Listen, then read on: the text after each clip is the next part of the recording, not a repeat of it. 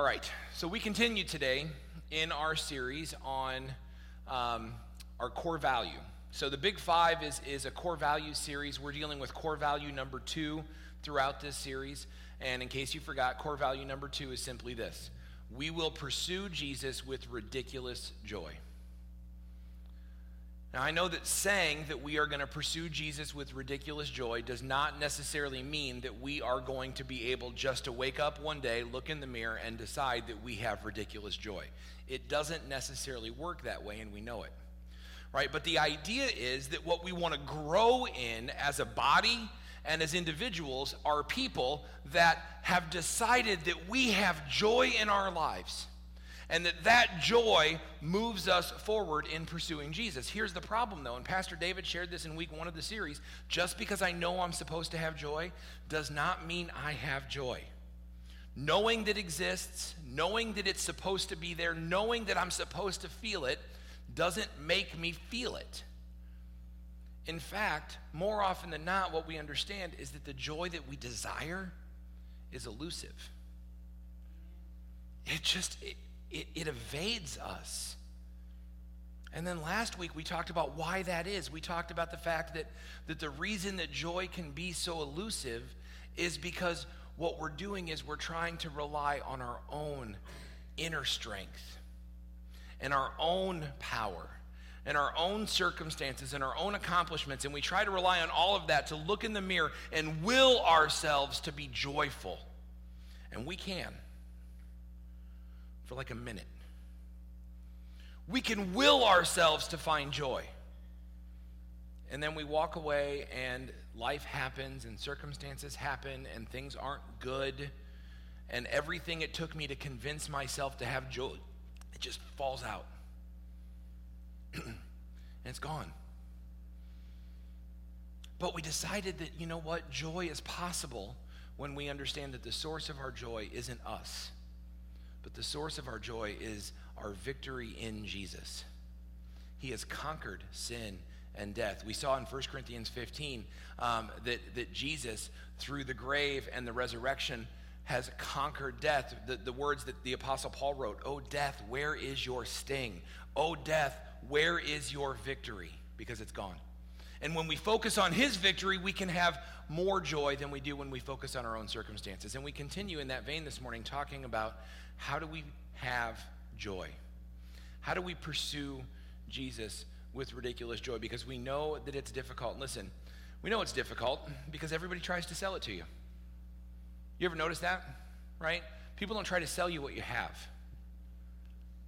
People don't try to give you what you already have. They, they try to sell you something that you're missing in your life. And everything promises joy. Parents, you know this because you took your kids back to school shopping and everything they wanted was supposed to produce in them a joy new shoes, first day outfits, new shirts, new clothes, school supplies. If your kids are, are dorky like my daughter Riley, she's 27 years old. She still gets excited about school supplies. New clothes for school? Yeah, okay, that's fine. But what I really want is an 87 pack of highlighters and different colored paper clips and all of these little post it notes I mean, that, that's how she got excited. I, whatever, it doesn't matter. But we do these things because everything produces joy, right? You turn on the TV, you watch a commercial. Everything that they try to sell you is supposed to make you happy. It's supposed to give you some kind of joy in your life. New outfits, new cars, vacations, right? You watch movies and TV, and you might start to think, if that's right, that what it is, is that a different kind of relationship will bring you joy. That being with that person is what it takes to be joyful. Even if I'm with this person, that one will make me feel better. It'll give me what I'm missing, or this career, or this climbing the ladder, or whatever it is. We're, we're all searching for joy, and people are more than willing to sell it to us. The problem is this it never lasts. When I look for my joy somewhere else, it just doesn't last. But here's the deal we have a Father in heaven who wants us to have joy. Not joy as the world gives, but joy as He gives. He wants us, just like we as parents want our kids, David was talking about this, to run and, and, and to, to, to throw their arms out and want us to scoop them up and they, and they giggle with glee and excitement. We have a Father in heaven who wants that for us. And He is not interested in putting a smile on your face that's temporary, that will melt away when the worries of life come. Some of us, we sit around and we wonder if God loves me so much, if God cares about me so much, then why isn't my life easier? I mean, you don't have to raise your hand, but I know some of you have had that thought. I've had that thought. If God loves me so much, and God wants me to have so much joy, then why in the world isn't my life simpler? Listen, God is not interested in something temporary and superficial. What He wants to deposit in you is a resilient hope in your heart.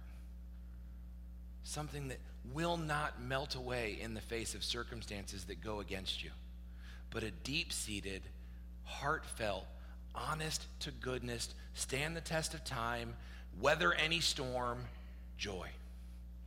It doesn't matter about the circumstances. What God wants to give you will transcend all of it. Will it make your circumstances disappear? It absolutely will not. But you know what it will do? It will make your circumstances pale in comparison. That's the promise. That's where joy comes from. Your life is falling apart. I get it. Your life is falling apart. But you know what? If you focus on the fact that your life is falling apart, what you're focusing on is contingent joy. It's contingent on everything working the way that you want it to work. That's contingent joy, right? I have joy when work is going smoothly. I have joy when my family works the way it's supposed to. I have joy when at the end of the month there's extra money left in my bank account. I have joy when the weather is nice. I have joy in all of these other circumstances. My joy is contingent on them, contingent joy.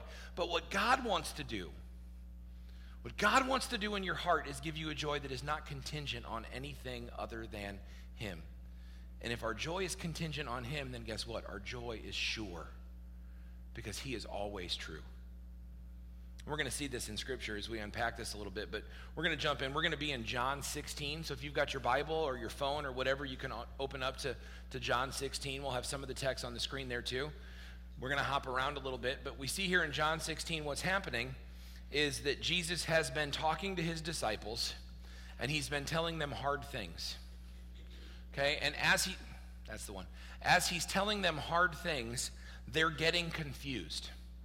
And, and the final thing that he tells them, and, and you've got just a little bit on the screen there, but I'm going to I'm to give it all to you here. What he, what he tells them, this final hard thing, is just too much for them to even understand.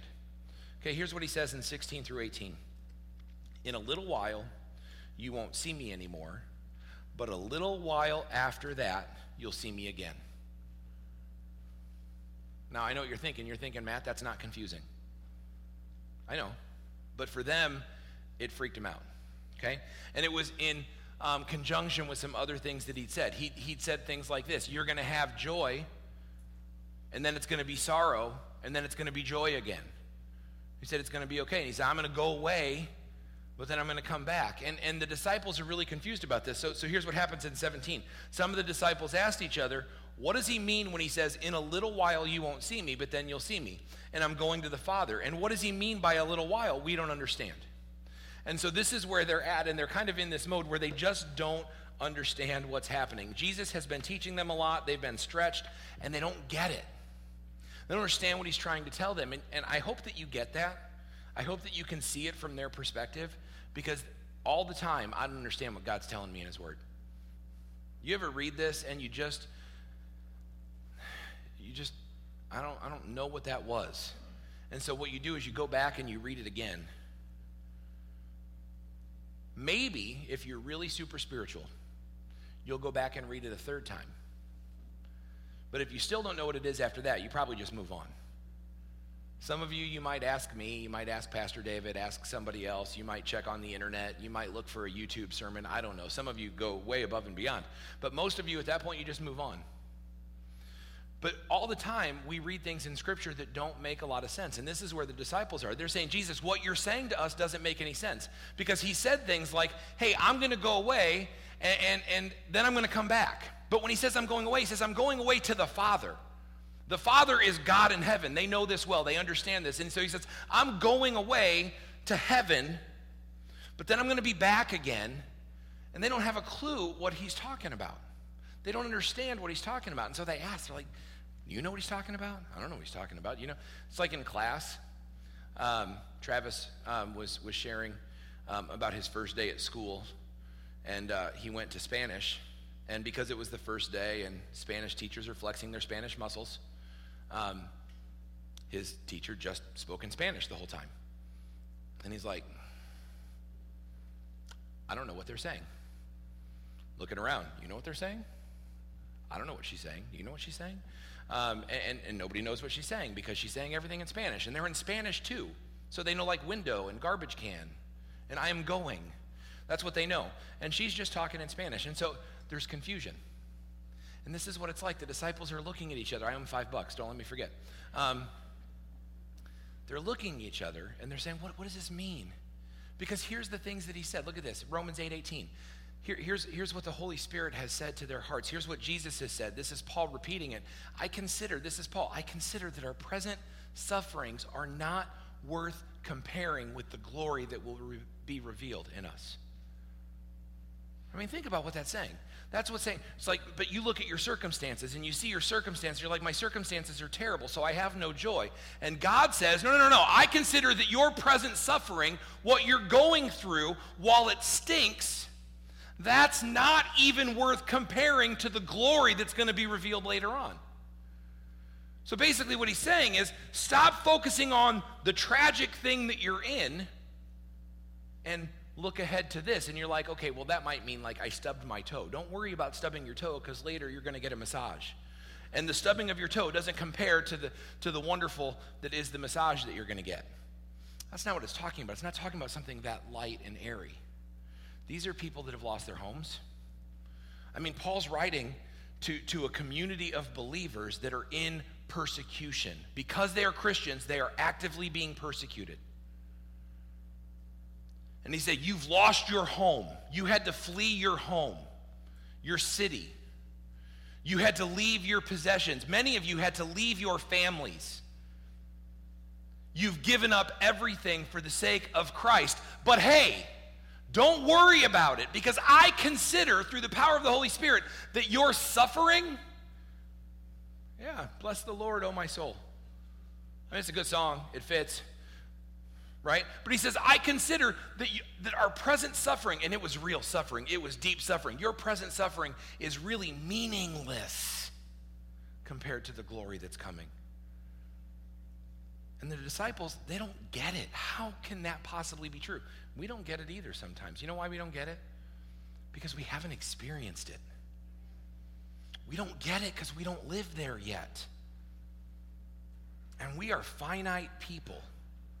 What that means is we know what we experience in this reality. Raise your hand if you've ever had Lou Malnati's pizza. You know what I'm talking about, right? Lou Malnati's pizza is the most delicious, deep dish Chicago pizza that you are ever going to have. It is well worth a three hour trip to Chicago. Well, it's not even three hours from here, it's from the Quad Cities. It's well worth a five hour trip to Chicago to get some pizza and then drive five hours home. It's that good. But you haven't had it. And I tell you, hey, 10 hour road trip for a slice of deep dish pizza. And I'm going to have a hard time convincing you to get in the car and go with me. Some of you, because you don't want to spend 10 hours in the car with me. I get that. Some of you, though, it's because you can't picture what that tastes like, right? It's not in the reality that you know. This is what happens here is, is we know, right?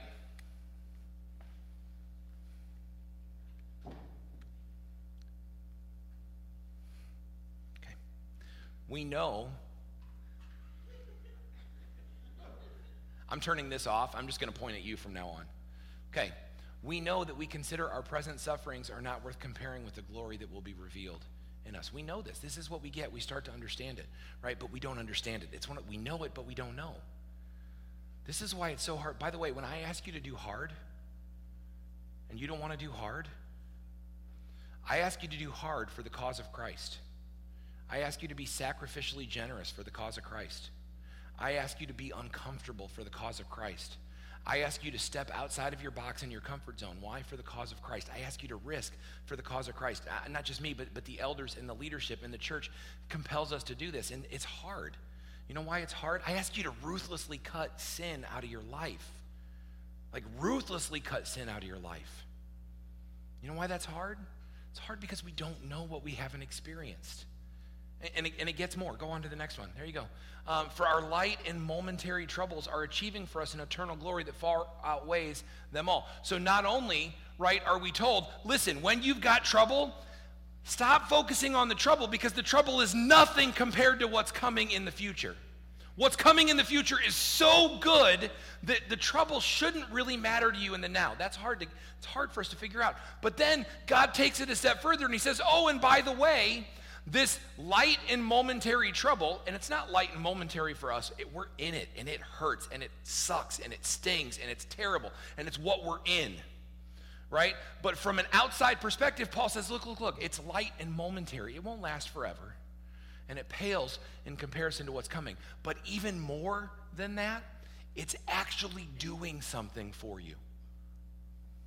Here's, I mean, this should blow your mind. You would look around and say, what does that even mean? How is that possible? These are the disciples looking to them. What does it mean? I don't know, except I know it works. I know that your trouble now, for the sake of the gospel, your trouble, the things that you're doing in your life, the things that hurt, that cause hardship because you're following Jesus, they're not just going to pale in comparison to the glory that you're going to receive, but they're actually going to cause some of the glory that you will receive. Our light and momentary troubles are actually achieving something for us, they're doing something for us, they're earning something for us. What are they earning? eternal glory. That eventually you will put them on the scales, and the light and momentary troubles will be like a feather to the eternal glory of the thousands of pounds of weight, far outweighing them all. This is the promise. Okay? And so this is what Jesus is going to get into here. They're, they're confused and they don't understand. And they're saying, what, what do you mean? What do you mean? What do you mean? And he's, he says, Look, it's going to be okay. I'm going, but I'm coming back. And you're going to have sorrow, but it's going to turn to joy and everything's going to be okay and it's working for you. It's doing something for you. And he keeps going in john and jesus uh, because you know he's jesus and he knows stuff he says jesus realized that they wanted to ask him about what he said. So he says are you asking yourselves what i meant when i said in a little while you won't see me but a little while after that you'll see me again and then here's what he says i tell you the truth you will weep and mourn over what is going to happen to me, but the world will rejoice. You will grieve, but your grief will suddenly turn to wonderful joy. It will be like a woman suffering the pains of labor. When her child is born, her anguish gives way to joy because she has brought a new baby into the world. So, so this is this is what Jesus is saying here. You know, first of all, he, he starts with saying, I tell you the truth, you're going to weep and mourn over what is going to happen to me. But then he says, Oh, by the way, while you're weeping and mourning over what's going to happen to me, you know who's going to be celebrating? Everybody else. You're going to weep and mourn, but the world is going to cheer. You ever felt like that? You ever felt like you're on an island? Right? Like when you're when you're when you're trying to walk with God, when you're trying to pursue holiness, when you're trying to cut sin out of your life, when you're trying to understand things, when you're trying to move forward in the midst of struggle, you're trying to go, does it ever feel to you like everybody else is against you? Like at best, they just don't understand, and at worst, they're actively trying to persuade you to go differently? That's what is going to happen to the disciples. He says, You're going to weep, everybody else is going to celebrate. Can I just put in one more final for the day, final plug for small groups? Because the world sometimes out here is not where we are here. Right? When we are walking in faith and we are trying to follow Christ and we are trying to live a life that honors God, we're trying to be holy, and the world is not. And the world is at best telling us that we're wrong, at worst, it's actively trying to pull us away. We need something. We need committed people to come around us, like minded people to do life with, that will share in our frustrations and our hurts, that will hold us accountable, that will teach us true things, that we can support and they can support us. The disciples needed each other. We do too. We do too. We keep going though. Tell you the truth. No, no, we don't keep going that far. There you go.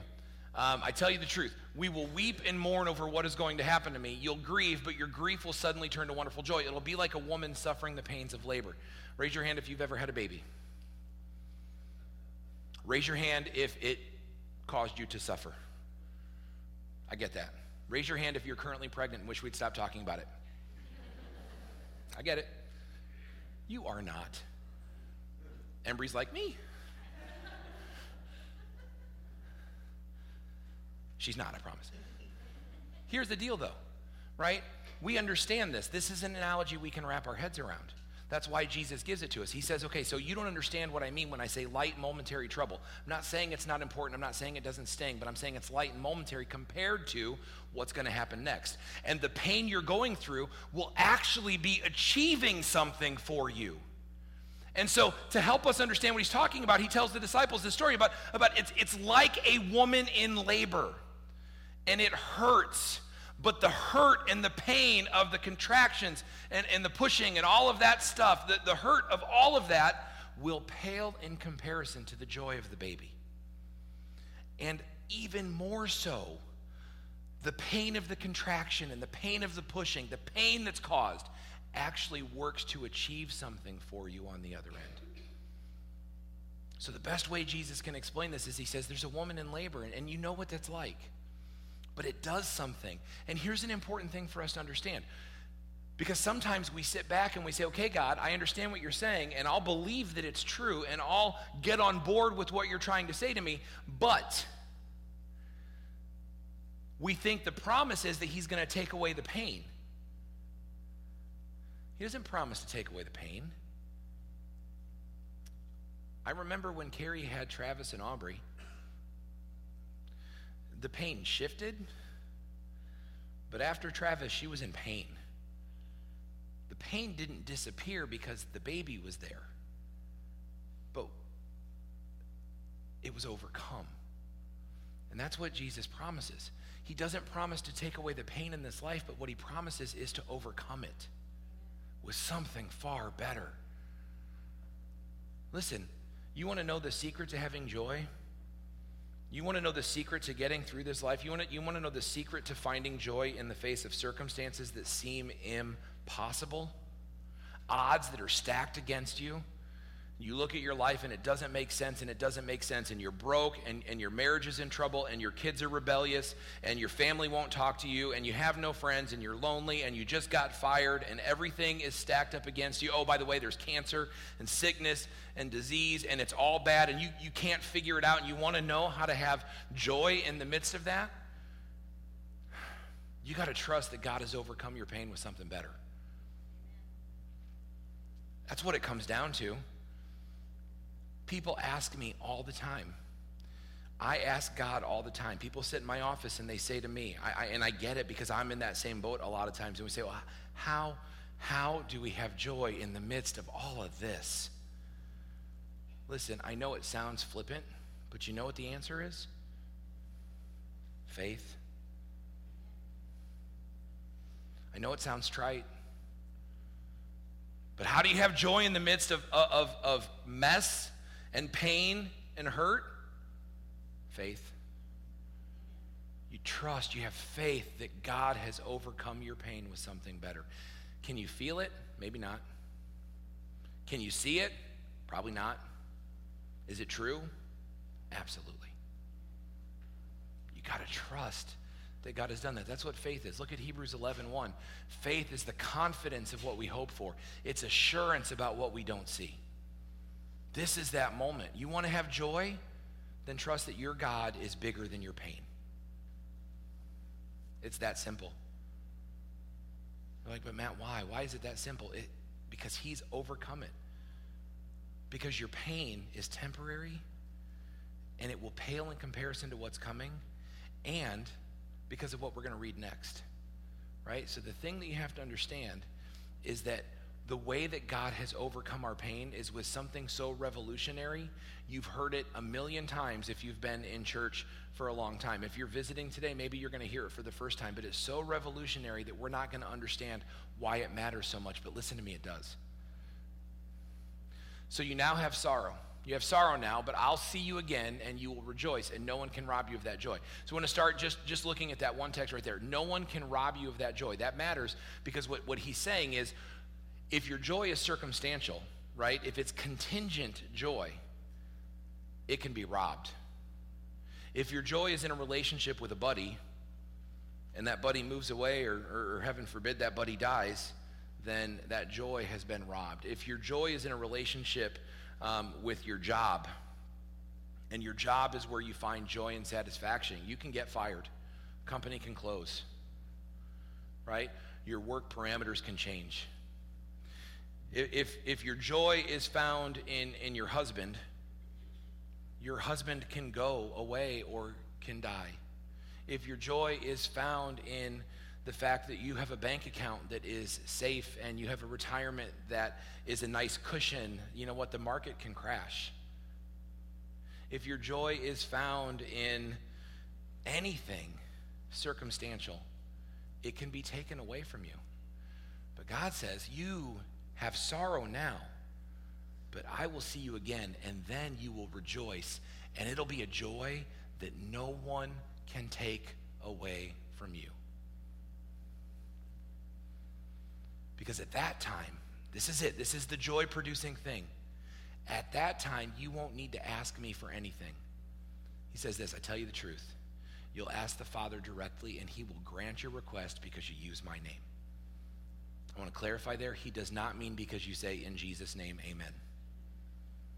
Once, when I was doing chapel services at Windsor Manor, um, we always would pray before and we'd pray after, and, um, and uh, we'd finish the chapel service. And I remember that there was a lady who was just angrier than all get out because I was, I was like false teaching. Because when I prayed, I did not end with the phrase, in Jesus' name, amen. She says, The Bible says you've got to ask in Jesus' name. Right? But if you read through the New Testament, there are a lot of prayers offered. None of them end in Jesus' name. Right? What it means when we say we're going to pray in Jesus, if you want to end your prayers with in Jesus' name, amen, good on you. Go for it. If you don't want to end your prayers in Jesus' name, amen, hey, that's awesome too right? What this means, though, isn't the words that you say. What this means is under whose authority am I praying? Under whose authority am I praying? And he says, at that time, you won't need to ask me. You're not going to have to ask God the Son for anything, right? He says, You didn't know God until I came here, and I'm showing God to you. But when I go and come back, and when he says when I go and come back, he's talking about when I die and then when I'm resurrected you won't have to ask me for anything. You know what? Because of my resurrection, we will enter into this new covenant where guess what you'll get to do? You'll get to go directly to the throne room of God and you're going to get to talk to him. Keep going. Here's what he says He says, You haven't done that before. Ask using my name and you will receive and you will have abundant joy. And he's right. Nobody had done that before. In the Old Covenant system, when you read through the Old Testament, all of Israel, whenever they wanted to, to commune with God, they had to take an offering, they had to slaughter the offering, they had to sprinkle the blood, and they had to go through a priest, somebody that existed so that that person could be their line to God. They couldn't just go on their own. But now, he says, You've not done this before, but now you're going to ask using my name and you're going to receive what you ask for when it's in my spirit and when it's in my authority. And your joy will be complete and you will have abundant joy. This is where we disagree so harshly with our Catholic friends. Right? We're, we're not mad at them, but, but the theology that says I have to go through a priest to get to God is bad theology. I read this and I read that I can because Jesus says so. I'm going to have this joy where I can just go straight to the God of the universe myself. I don't need mediation from somebody else because Jesus is my mediator. Look at this. 1 Timothy 2 5. There is one God, one mediator between man and God, and that's Christ Jesus. This is the reality of salvation and the new covenant. Jesus dies. And by his death, he conquers sin and death. And his resurrection brings us into a new covenant where I no longer need other mediation. And I don't need somebody to intercede for me because Jesus does it. Now, you want to ask me to pray for you? I will gladly pray with you. I will gladly pray for you. I've asked many of you to pray for me and with me. It's not an issue of it's bad to pray with and for people. It's an issue of you don't need anybody's blessing to go straight to God. You don't need it. It's been granted to you by the new covenant that's found in the blood of Jesus. That's the reality that we live in. We keep going. Here's what he says Then you're going to ask in my name. And, and then he's clarifying here. He's like, So listen, here's what I'm not saying. I'm not saying that I will ask for you. Jesus wants this. Listen, this is so important that he said it now. This is the third time. You're going to ask in my name. You haven't done that before, but ask in my name and you can talk straight to God. And then he says, just to clarify, I'm not saying that you'll ask and I'll relay the message. This is my other issue um, with our Catholic friends that have a, a, penchant for praying to Mary.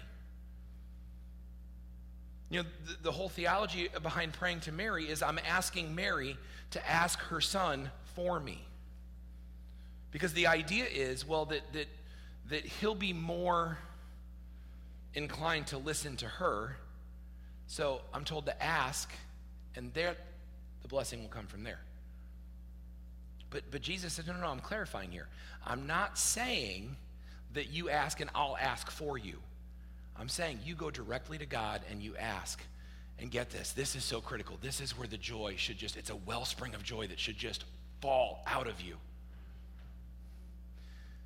For the Father Himself loves you dearly because you love me and believe that I came from God.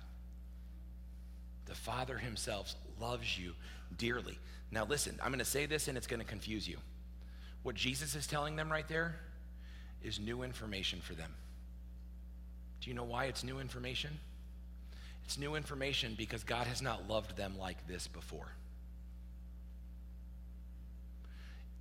If I don't explain that, you should want to fight with me and challenge me on that because it's confusing because we read way back in John 3:16. Jesus said way back at the beginning of his ministry, "For God loved the world so much, the people in it. God loves the world, the people so much that he gave up his one and only son for them."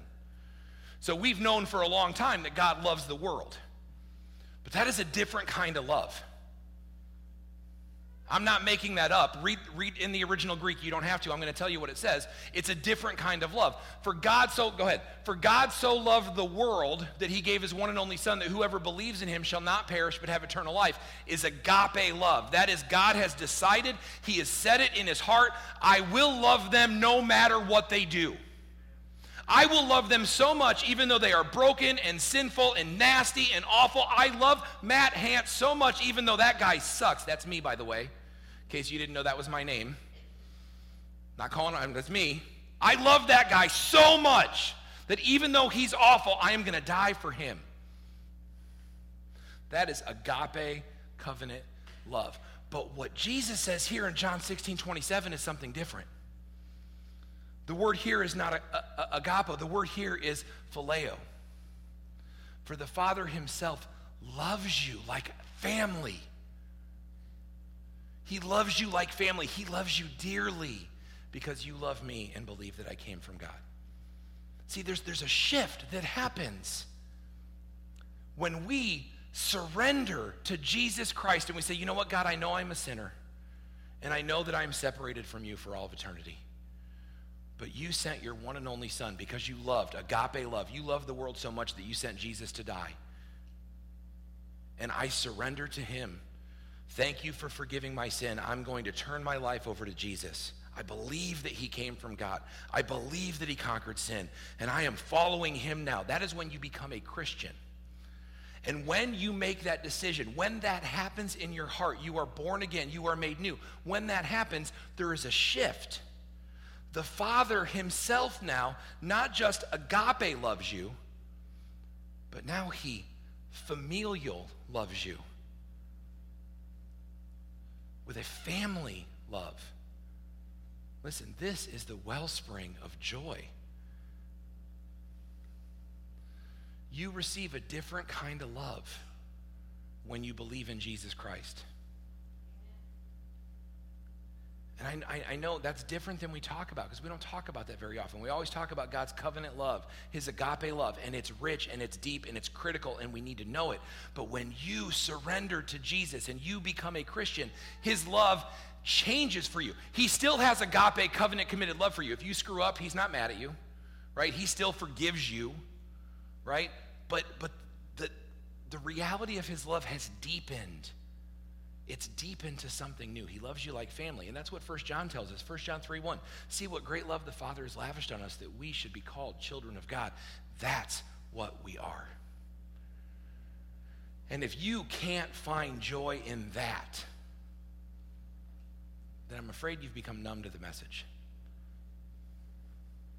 That the God of the universe, who has created you and sustained you and died for you has invited you into a family relationship with him where he calls you son and he calls you daughter. Like, Matt, how do I have joy when I look at this mess in my life? I look at all of the mess that I've made of my life. I look at all of the things that have gone wrong, all of the things that are stacked against me. How can I possibly have joy in the midst of all of this? Because one, it's doing something for you. Two, it's light and it's momentary compared to all of eternity. Oh, yeah. And in that, the God of the universe looks at you and calls you son, looks at you and calls you daughter. Because his love for you, when you surrender to Jesus Christ, his love for you shifts from covenant love that provides salvation to familial love that calls you child. Don't let that get normal in your heart. Don't let that get normal. Trust me when I tell you that is not normal. That is absurd and rich, and it is the wellspring of everything good. I'm going to pray for us. Ask the praise team to come up. As we pray, I'm going to ask you this. If that's become normal to you, then here's what I want I want, I want you to ask God to give you a fresh perspective on his salvation and the fact that his salvation has deepened his love for you and has made you family. Ask God. Ask God to give you a new perspective. Pray with me. Heavenly Father, God, you are good and gracious and kind, and we are so grateful that not only did you send your Son out of agape covenant love to live perfectly, to die sacrificially, and then to resurrect triumphantly but that when we accept and follow him as Lord and Savior, that it changes our relationship with you, that through him we now have direct access to you because you call us child. And you are our heavenly Father. God, we love you, we thank you, and we praise you. My, my prayer here is that, is that we would all walk away with a fresh hope and a fresh joy that comes from knowing that you call us child that we wouldn't be numb to it and that it wouldn't become ho hum and we wouldn't look at it as normal and typical, but that we would understand how radical it is. Father, we love you and praise you. Amen.